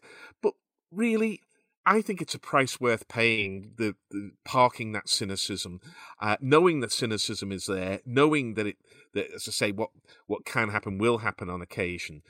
But um, yeah, let's let's catch the drug cheats, let's catch the match fixers and everything else, but let's not have it at the forefront of our minds. Otherwise, we just our lives become smaller as a result, less romantic, um, less less full of of fairy tales, and one needs that. You really do, because the rest of life can be terribly dull, you know. Um, but let's let's keep our heroes. I just I I, I want to like an alternate reality of you, Gary, in Italy in 1980, trying to process some of Serie A's more eccentric results and decisions with that philosophy. Well, uh, Leeds in Paris is the is the one, isn't it? Oh, that yeah, uh, yeah. always gets. And I've, I've, I think I might have been sort of nine or ten years old at the time. Was it 72 or something like that? And I've got vague memory of watching it, thinking, I don't think this is real. you know, it's uh, and that was um, that was later proved, I think, to be uh, to be uh, the subject of uh, let's say jiggery pokery. Yeah, I mean, it's uh, it will happen, and it does happen, and it will happen in the future. But I, I like to park that. Hmm. Shall we talk about this game in Ireland before we finish off with the, Oh the, the, the top? Before we talk Oh. about uh, Cantona and so on. Oh dear, oh dear. You can introduce it, Lee, but this was one of the all-time lows of my football watching. I was at my brother's uh, house in um, uh, facing onto Blackheath, and I can tell you, I felt like walking out onto that moor in the dark and just digging a hole and lying in it. Go on, Rob. No, I was just the reason I remember this. Let me just check the date. I need to check the date. Yeah, it was. It was on my mum's birthday, and she's Irish. And my fucking mates had gone. Some of my mates were at uni, and the others had gone to visit them, and I couldn't. I can't even remember why. And the fucking assholes called my home where I was doing about two in the morning after this game. They'd obviously got absolutely pongo during the game and then after, and just fucking constantly calling. Thought, you absolute pricks. My poor mum had to go to work. But anyway, yeah, that's my abiding memory. I don't think I watched it because we. I, don't, I think it would have been on Sky. I think I would have been just listening on the radio. And again, at that age, you kind of you realise it's bad, but probably Gary was more well older, but also I watched it in the pub, so it realised was- how severe it was. So I watched it in the pub, so it was kind of weird to because you didn't know what was going on. But anyway, to give you the story, the Republic, for those you don't remember, the Republic of Ireland hosted England in a friendly on the 15th of February 1995. It was England's first away game since San Marino in November 1993, and, and it was part of the build up of friendlies ahead of the Euro 96. Let me just tell you about the teams because there was some notable stuff in here. The Republic of Ireland lined up this way Alan Kelly, Denis Irwin, Terry Phelan, Alan Kernaghan, Paul McGrath, Eddie McGoldrick, Andy Townsend, David Kelly, Niall Quinn, John Sheridan, and Steve Staunton. England lined up this way David Seaman, Warren Barton, Graeme Le Saux, Paul Ince, Tony Adams, Gary Pallister, David Platt, Peter Beardsley, Alan Shearer, Matthew Le Tissier, and Darren Anderton. I remember it being this was seen as the big this is Le Tissier's chance under a now progressive manager in Venables. You know, the new team, friendly, brilliant, off we go. And I remember the kind of big thing. Talk, we'll talk about what happened in a minute. But at the end of it, when it all went a bit, when it turned a little bit bad, or very bad, thinking, "Oh, what a shame for Matthew Le Tissier," which is ridiculous because there was far bigger things going on than that. But that's what I remember. That's my I overriding. think when you're that age, though, that's your first thought, isn't it? yes. Oh, Often it's the actual football. Never mind, You there's don't know- Nazis in the audience. What about Matthew Yeah, you don't. Yeah, I, but also maybe maybe because you grow up with that kind of thing. Maybe we're kind of anesthetized to it slightly and without understanding the context. I don't know. I know that at that age I was the same. Like I would always kind of zone in on the football part of it, um, which you're right, it's ridiculous, but. but it's kind of um, yeah, it's kind of just what it's like when you're a reasonably thick eighteen year old like I was. So the game took place during, I think it was the first IRA ceasefire in the lead up to the Good Friday Agreement. So I think this is the ceasefire that ended when they bombed Canary Wharf. I can't remember, but uh, it was. Uh, but so it was still considered a high risk. David Kelly put the Republic of Ireland ahead after 22 minutes. Then the trouble started. Now the England fans have been put into an, the upper west stand. Combat 18 were all over this. The I mean, are they still a thing? Combat 18 all these years on, but they were a big, horrible right wing Nazi arsehole group. Um, you know why they were called Combat 18? I can't. I, I did know this, and now I can't remember. Tell me, Gary. It's it's because the first uh, letter and the eighth letter of the alphabet are AH, Ah, uh, there you go. who Yeah. is uh, a famous leader of uh, the Third Reich. twats. Yeah, and they uh, so they start tearing the stand to pieces and throwing coins and shit on the island fans beneath them. There was a big review after the game in which they said that effectively the the, the, the National Criminal Investigation Service in, in Britain had actually offered some intelligence to the Gardaí and offered to assist them in sorting this out prior to the game to weed people out. And apparently the Gardaí turned it down. The Independent Judicial Review said that this could probably have been avoided if the Gardaí had been a bit more cross-border in their approach, I suppose. But of course, that's it's not their fault; it's the fault of the arseholes that did it. But um, it was interesting that afterwards, I think it was after this that people started working across borders on hooliganism a little bit more, and, and banning orders probably gathered a bit more pace after this, in, from memory. But um, so there you go. So the game was stopped after 27 minutes, and then it was abandoned with um, with the idiots in the England end and celebrating the abandonment, singing "No Surrender," which we still fucking do now. We, I'm not one of them, but England fans do now. Throwing Nazi salutes. Only three England matches have ever been abandoned. Two of them were because of the weather, and one of them was because of this. Because of, two because of the weather, one because of shower. Oh hey, yeah. So and then I always remember this. I was playing. I was an, an an okay badminton player, and I played for the university. And there was a lad I played badminton with. It was this very sort of mild mannered, unassuming guy. And it was about a month after this we had a league match. And we started talking. No, yeah, and we started talking about. I won't say who he is, but we started talking about. I said, "It's fucking disgrace, that wasn't it?" You know, and he was like, "Well, no, not really." And then he started speaking, and this sort of mild mannered bloke I played doubles with at badminton turned into this kind of ranting, what would be a EDL now, I suppose, or sort of Combat 18. Oh, it wasn't that, and this was happening as well. Then he started talking to me about how he'd got in fights and ripped people's ears off and everything. It was like, what the fucking hell am I dealing with here? Is it, is So it my it- serve? if it- Yes, whatever you want it to be, mate, frankly. But yeah, it's a. If it, if it went, if it goes off on the badminton court, you'll be fine. Well, you know, it's a tasty when you're playing, you know, a friendly Jesus against Christ. Stockton on tees in the league. Yeah. That's actually that is quite alarming, isn't it? That you couldn't even like that suddenly it all comes out and then yeah, Yeah. see Like- see a person. It was honestly absolutely. It was kind of fuck. Cause, and again, because I was a student, I assumed everybody thought like me. You know, so it was Yeah, kind of, It's yeah. the uh, it's the cock with the shuttlecock. yes, indeed. Yeah, but yeah, very bizarre. So anyway, yeah. So it's about. It stopped at the 27 minutes. Off it goes. Is it the most shameful night in England history? I've got written here. It's the most shameful night that I can recall myself because I remember those those feelings, and I mean, we all knew it was there, but it it it seemed like they were the only people there, and the cameras were panning across, and it wasn't like sort of you know this small minority that the commentators would often say. It was clearly almost everyone, and how had they done it, and why were they doing it in Dublin, which at that point was, you know, it was yeah, okay, it was the Republic of Ireland and, and stuff, but it was stag nights, you know, went to Dublin and, and stuff like that. And, you know, they were all, they were all our own players on the, on the pitch. They were all sort of first division, some second division or Premier League and some, uh, what were then called first division players. It seems so parochial, so small, so destructive, so horribly insular, so rooted in a false view of history, so unprogressive.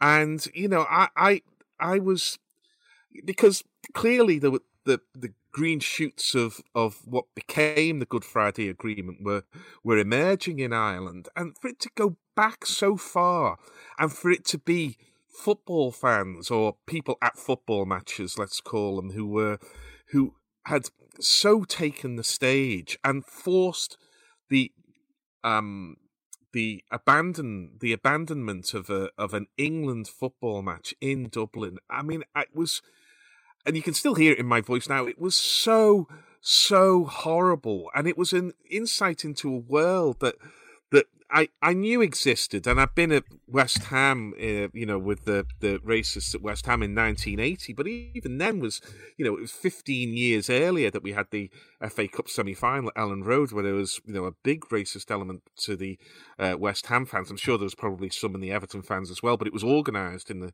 amongst the West Ham fans in, in 1980, and it was it was just a kind of low emptiness and a thinking and a thinking that we that that we'd stepped back so far from where we could have been going. And you know, I, am I'm, I'm going to say this, and I, am not drawing the two things as a parallel. But I know the, where this is next, going. Yeah, I was just so about to say, time, well, luckily we've abandoned all that. But yeah, go on. Yeah, the next time I had that same feeling of of of the progressive project being uh, being lost was, of course, you know that June day in 2016 when you wake up and you you find that um, yeah that uh, the man who stood in front of a fake poster saying uh, these are the people coming to invade us was the person whose uh, whose argument had, had won 52 percent of the vote. Um, so you know they they they really were. Um, it really was kind of a marker that stands as as clearly in my mind from February 95 as June 2016 does. Um, and, uh, you know, it was a kind of, it probably took me a little while. You know, I wasn't anything like as involved in Euro 96 as, as some people were. Um, I wasn't involved in Euro 96 to anything like the extent I was involved in Italia 90, for example. And I think some of that was a, a leftover thing of, of that, that match. Uh, I think even though, crowds, attitudes, and things like that were, of course, completely uh, different. Um, there's no comparison of singing footballs coming home compared to singing No Surrender. But um, it, it, took me it took me at least that long to to recover, and um, you know the scar's still there. You can hear it. Yeah, I think again, probably as Rob mentioned before, Gary, it probably shows our slight differences in age because I can remember just forgetting about it very quickly in the fact that it happened and then the game got abandoned and then, oh God, Matt Le Tissier did never got a chance again. And then all of a sudden it was Euro 96. I mean, it's interesting. There's a lot of talk that had it happened a bit further out from Euro 96, which was 16 months away, England might well have lost the tournament because because because England fans. Um, in the interesting postscript, in the aftermath of the game, Vinnie Jones bit the nose off a Daily Mirror reporter, Ted Oliver, in a bar near Lansdowne Road Jones said it was intended to be a prank, but it got out of hand. I mean, I mean evidently, who? Yeah, I mean, uh, we've all been there, right? Who hasn't bit somebody's nose off when you're just trying to have a laugh? You know, um, he lost his. Well, I think he lost his newspaper column over it. Um, and it led, to, and then he went to a bit of a dark place. Was that Vinnie Jones? But uh, did all right since. He has done all right since. He has done all right since. A lot of positive stuff about Vinnie Jones, actually. When you watch that Leeds documentary, have you watched that? About when he was there, talking about how he was always incredibly willing to go out and do community work, you know, no extra cost and no fanfare in it for him and stuff. Strange old character, really. It's going to take me a while to warm to Vinnie Jones, I have to say. Uh, last thing before we go on to the thing is that Chris Armstrong was caught for cannabis and was banned for four matches by the FA and sent for counselling. The interesting thing was this came after Merson, um, and they and it came after Wise, and the FA didn't ban him, but they did ban Chris Armstrong. They were obviously by the end of this season, they were obviously getting a bit fed up with all this shit happening. So uh, they decided. I mean, I saw Chris Armstrong score a hat trick for Tottenham at White Hart Lane against Everton and was right up at the very top of the stadium. And I think he did play for England a, a few times. I, no, I just wonder didn't. what he didn't. Did, no. Didn't he? No, no he maybe was, he was. He, was, he may have been in squads. He, well, of yeah. course, it was that golden age of centre forwards. He got an England B cap. A good yeah. player, but um, but, he was a good player. He may have been in squads. I'm not. I, none spring to mind to be honest. But you're right. Well, I think it was just there were so many good centre forwards certainly in but my I just, lifetime, I just, the strongest England have ever been in that position. I just wonder if that was a block on his on his career though, because um, you know I, I, think he faded away. I don't know whether he faded away in the immediate aftermath. I'm not sure that, he's ever good enough. No, he went to, to Spurs. Yeah, exactly. I think he was, he was, just short in that era in particular. Yeah, may, maybe he went to maybe Spurs you're that right. summer, so I don't think it was a problem immediately. Cause, yeah, Palace went down, Spurs bought him. He had a decent career at Spurs, certainly the first few years. Um, did he? Yeah. Was he I, again, it's one of those. I don't remember ever thinking too much about it. Really. Yeah, maybe it's just that he scored a hat trick against Everton. I tend to remember those things. Oh no, he was a good player. He was. He was awkward and like, a very good runner and decent enough finisher. And Pacey, you could kind Yeah, of, but you could kind of played well with Sheringham. direction off both feet, couldn't he? A bit Collymore esque sort of thing. But um, yeah, yeah, it's not in the same class. no, indeed. Um, so we've skirted around it long enough. Should we talk about Cantona booting somebody at Selhurst, Selhurst Park? because that is coming up to the anniversary, the 25 Sunday. year anniversary th- this coming Sunday as we record it. It might be today if you're on general release fact, and not a as patron. we speak, as we speak, yeah, it's Wednesday night, and the equivalent Wednesday night, I think it was eight fifty-seven. He um, nobly attempted to kick racism out of football. Um, so uh, we all know. I think there's nobody. Well, surely listen to this doesn't know what happened. But if we just want to give a quick potted thing of what happened, Rob, quickly paint the picture. What happened? Yeah, basically, P- Palace away Wednesday night, difficult game, blah blah blah. Um, Richard Shaw and I think Chris Coleman were the centre backs. They kicked Cantona and Andy Cole around quite a lot in the first half. Um, then in the second half, about three minutes in the second half, Cantona kicked Shaw off the ball, was sent off. Um, then there was a bit of a melee involving a few players. Cantona sort of strolled. There's a lovely, there's a lovely bit which I only noticed later where he um, he actually puts before he walks off field, he puts his collar down. It's almost like someone getting out of their work clothes. I think it's really nice. Um, and then he walks to the touchline, and then and then basically, yeah, some some kid Matthew Simmons came down, shouted something like. What was he? He was supposed to. He claimed to have said, "Off you go, Cantona. It's an early bath for you." The what he actually said had a few more popular four-letter words in it. Um, and then Cantona, yeah, basically he picked the wrong target because obviously in those days, well now generally footballers would never kind of answer back to that. Well, Cantona kung fu kicked him over the barriers, and then and this is kind of forgotten actually, and then landed quite a nice roundhouse right on him as well. Um, and then it all went off. Schmeichel came over and tried to kind of drag him to the down the tunnel. They were, I think, they were showered with a cup of tea or something.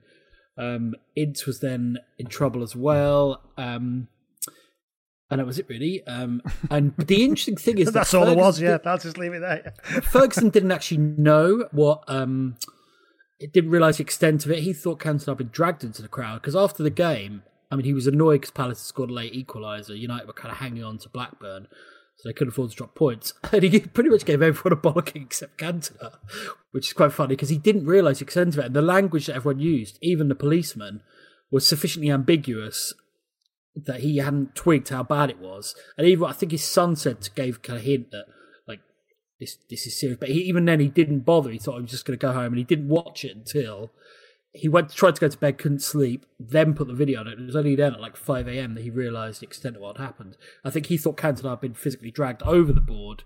Because you know, so much going on when a player's sent off, you're trying to reorganise your team and so on, and there were a lot of little spats going on around the pitch as well and then obviously it just exploded. Well, it exploded straight away, but in those days, of course, no, you know, no mobile phones, no social media, etc., etc. So, um, so it didn't really get going at United until until the next day, um, and then obviously for the next few weeks, it was it was the biggest story around for most My of the time. my favourite thing, and I know you know, is it a good or a bad thing that player wallop somebody in the crowd? oh, fantastic! We can get into, but my favourite thing about it is the the dawning realization in the Palace fans' eyes when he realizes what he's just fucking unleashed. and that's Yeah. my fit. There is a you can see it. There's a very definite moment where he thinks, "Oh shit," because let's be you know let's not forget, Cantona is not a small lad. you know, he's he's sort of like yeah. he's sort of back row forward for rugby sort of thing. He's six foot. He's about six foot when he about pushing on fourteen stone. He's he's a bit of a lump, and he's mad. and then all of a sudden he's coming Yes. towards you. Do you think? And basically, is- every, you're about to reap all the bollocks you've just sown, mate, and it's not going to be fun. Yeah. This Egypt hadn't done his homework, had he? No, no. on his targets. if, if he had, if With me, it's a full time job, Cantona- and you're in bad shape. Yeah, you know. It's Yeah, great. If- I- yeah, if I- you'd I seen it- Go. No, I was just going to say that, but basically, if, if you knew anything of Cantona, I'd have known that you know that kind of thing wasn't beyond the realms. That kind of reaction wasn't beyond the realms. Um, so yeah, Hadn't he been sent off in the previous match, or was he just? no, you're coming confusing that. There was back of- no. You, well, he was sent off quite a lot. Obviously, no, what happened? It, it really got going. The previous March, he was sent off in consecutive games. One at Swindon, he stamped on John, Ah. John Moncur, who still voted, voted him for Player of the Year, funnily enough. then at the next game, he was sent off at Arsenal, but he was actually really unlucky. again, yeah.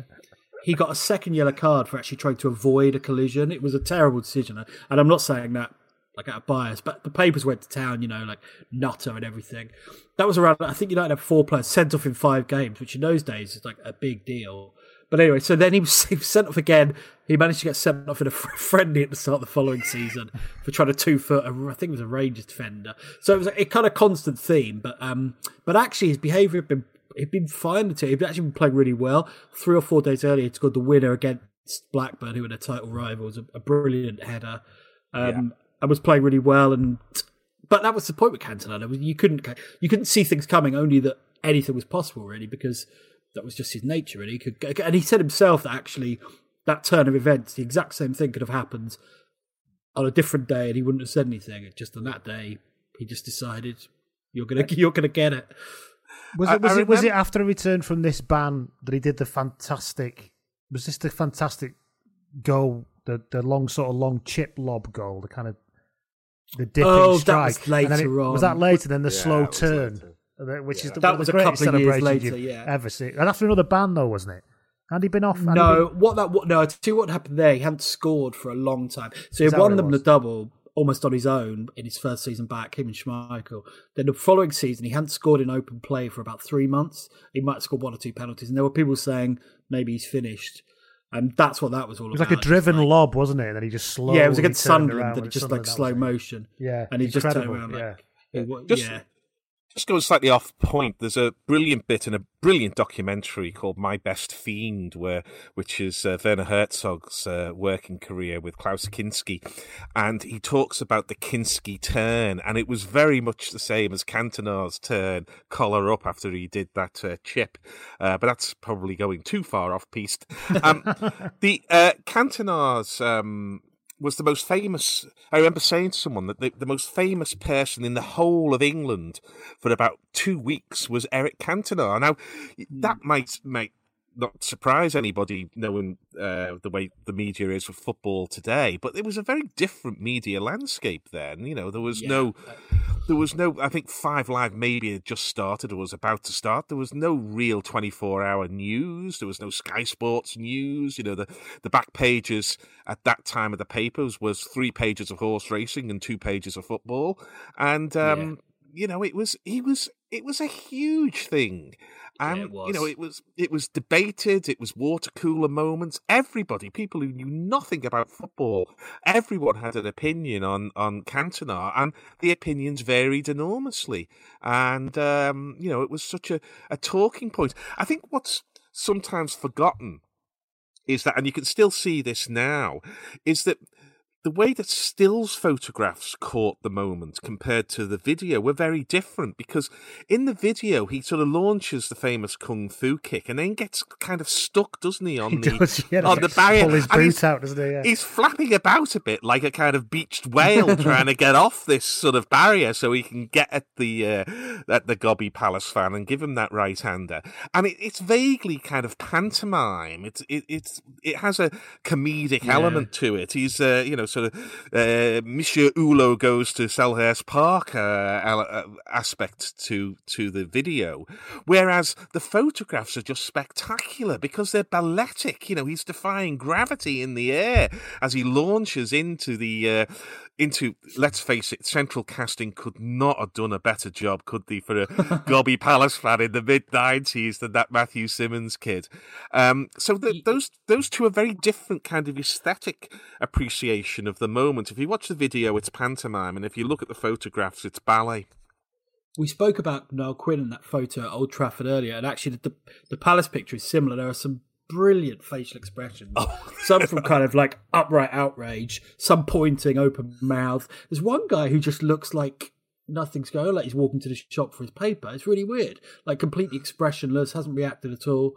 It's it's really interesting. But yeah, you're right about that. I think that's a really good point. And it just also like he, he kung fu kicked in his football boots. Like it's just such an inelegant and odd thing to do. But but that was the beauty of him. Really, he didn't he didn't care. And then, of he course, did, did uh, not care what anyone thought of him. He got his ban, didn't he? God And bless he- him for that. he did his seagulls following the trawler thing. Yeah, I always found it really interesting that I remember reading it round about this time about how everybody saw him as kind of tempestuous and French and poetic and artistic and stuff. And I remember reading this French guy was saying at the time that in France this seems mystifying because he's got this really thick Marseille accent so it'd be like in this country, somebody like I don't know Lee Clark at Newcastle at the yeah. time, being all sort of trying to be all mysterious and poetic with that accent, which is not saying people from Newcastle can't be mysterious and poetic. Well, but you see the point. For them, it was a bit like, but he sounds really stupid. You know, kind of, well, but for us, he just sounded French and mysterious. Yeah. You know. Yeah, Paul Cézanne was inventing modern art at the end of the uh, 19th century and was still getting laughed at because of his Provençal accent. So you know, it, uh, it lives on yeah. um, that that uh, that approach. Um, with with Cantona, um, it, it, I mean, he was obviously such a such a fantastic footballer. I mean, does does the for Manchester United fans, and Rob, I've probably got to rule you out of this. Um, hmm. Maybe I've got to rule out football fans in general. But does, but does does that incident define Cantona, or yeah, or was he so brilliant that that his his extraordinary sequence of of goals in those one 0 wins that won the title a year or two after is is that more more important, or is it just one of those things that those of us who watched football at the time appreciate his genius and and understand that with that comes a lot of baggage, whereas others sort of he's the kung fu kick and the Stella Artois adverts and the trawler um, chasing the seagulls. No, I think it's the defining moment of his life, definitely. And I, I, I, like he was obviously United legend already. He'd won two leagues and he he catalysed all that. But I think that's the moment he became kind of immortal among a certain group of United fans. Anyway, I really do that because just everything, all his kind of Ferguson called it his defiant charisma, and that kind of summed it up. Really, he yeah. he did things that other people would like, not everyone, but a lot of people would like to do, but never had the courage to do.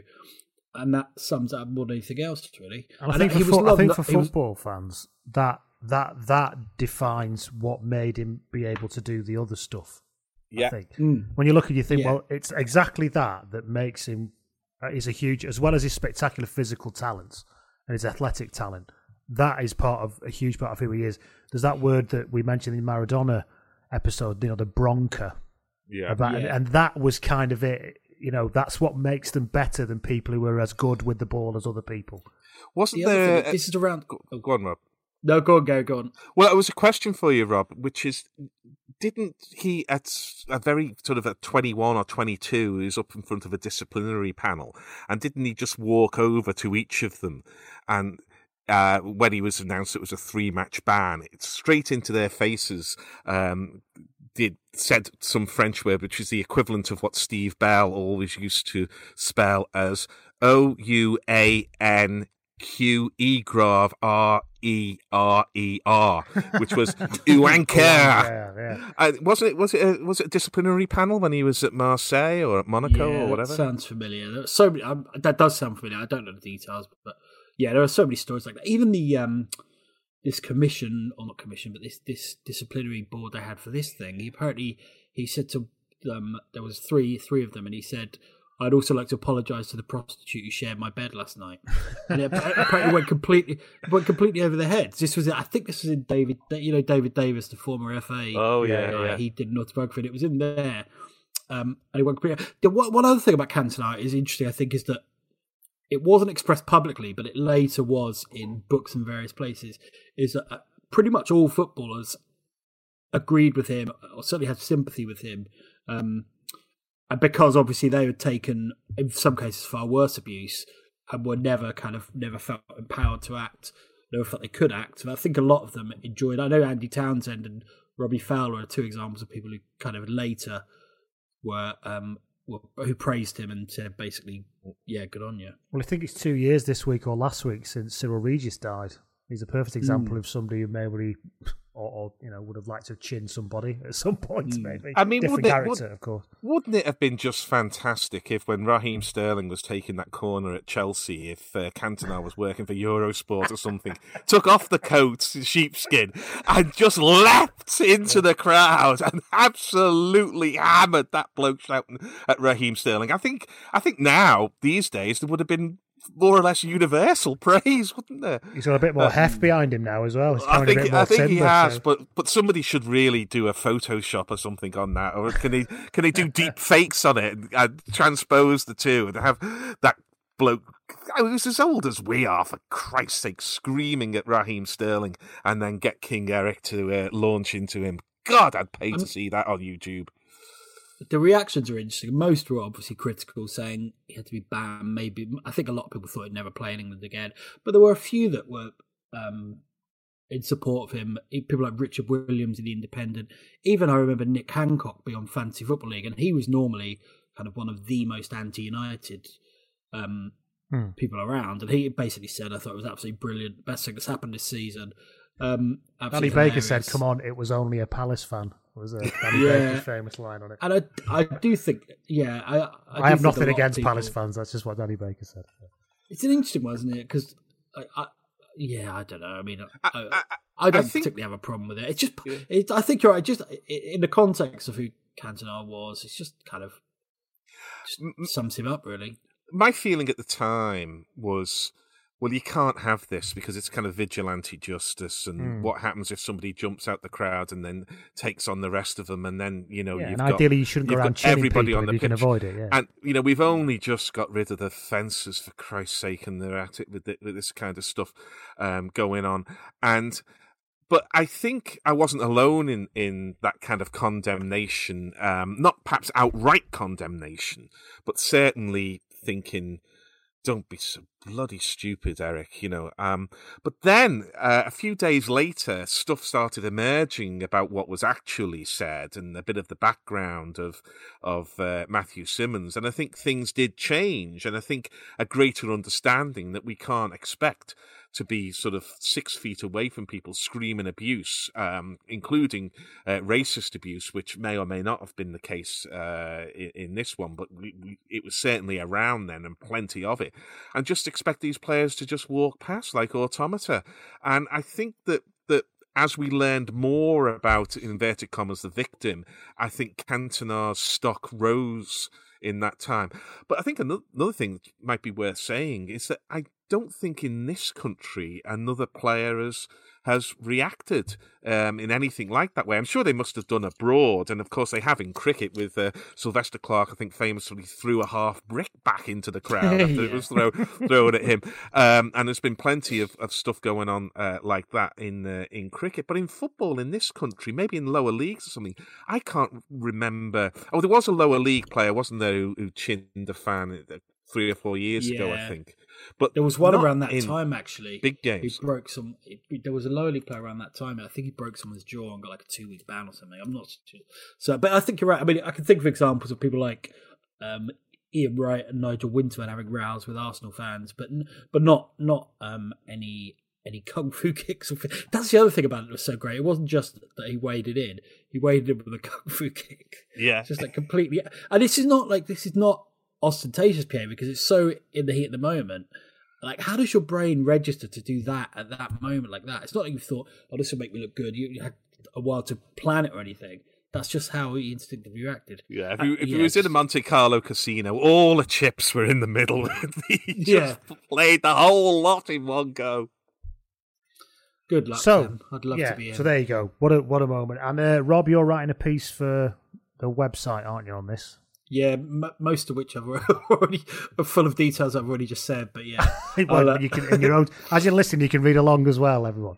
But uh, yeah, so th- this the final postscript to this was this Palace United FA Cup semi final on the 9th of April. Uh, before the FA Cup semi final between Palace and United at Villa Park on the 9th of April, Palace fan Paul Nixon was killed in a clash between the two rival sets of fans in a pub, which is tragic, obviously. Um, the game finished a 2 2 draw. A replay was scheduled on the 12th of April. Many at Palace were appalled that the replay was rescheduled given what had happened, and a lot of Palace fans boycotted the return fixture at Villa Park.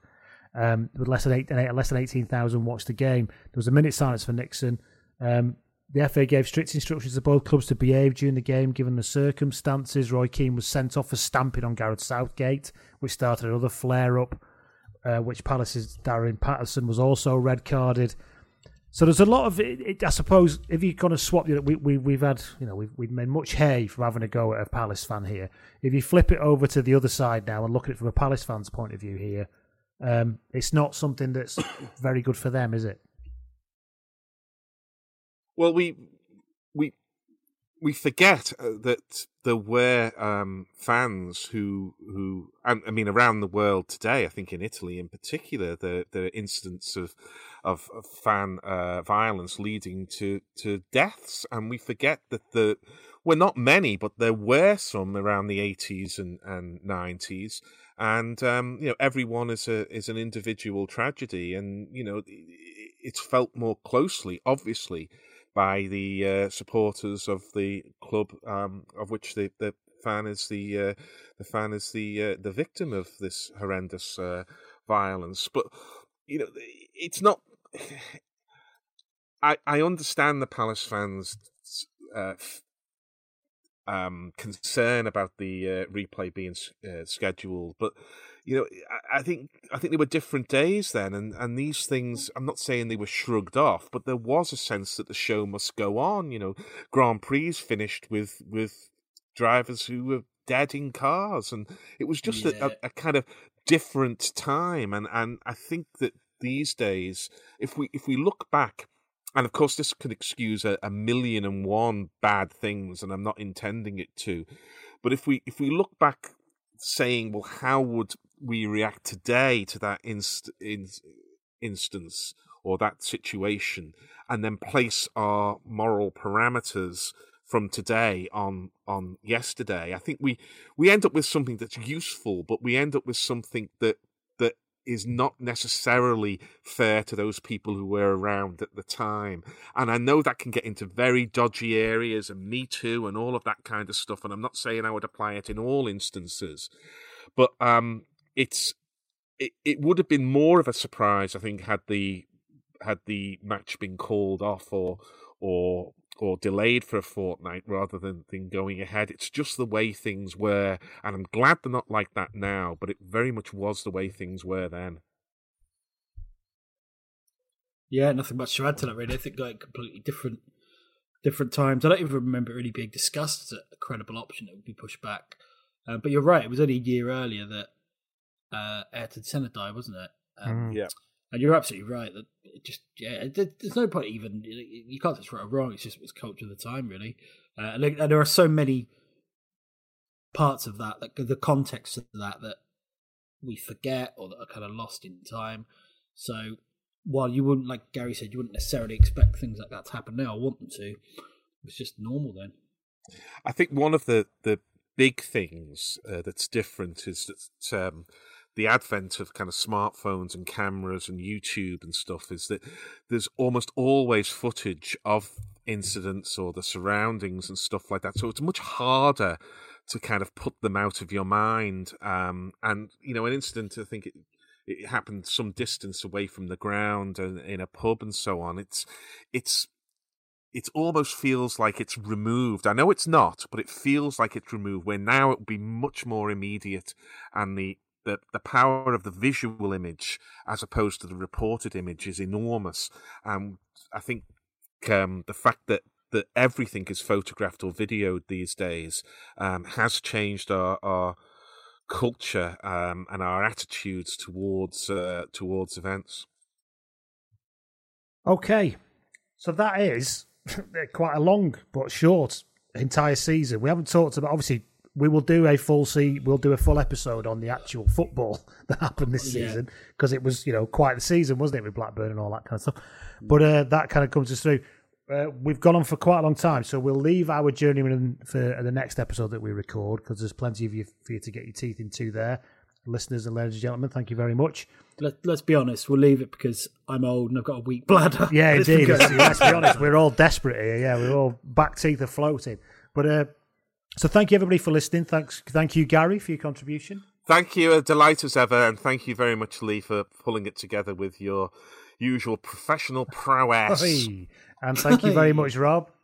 Cheers. And thank you everybody for listening, and we will speak to you all soon. Thank you very much.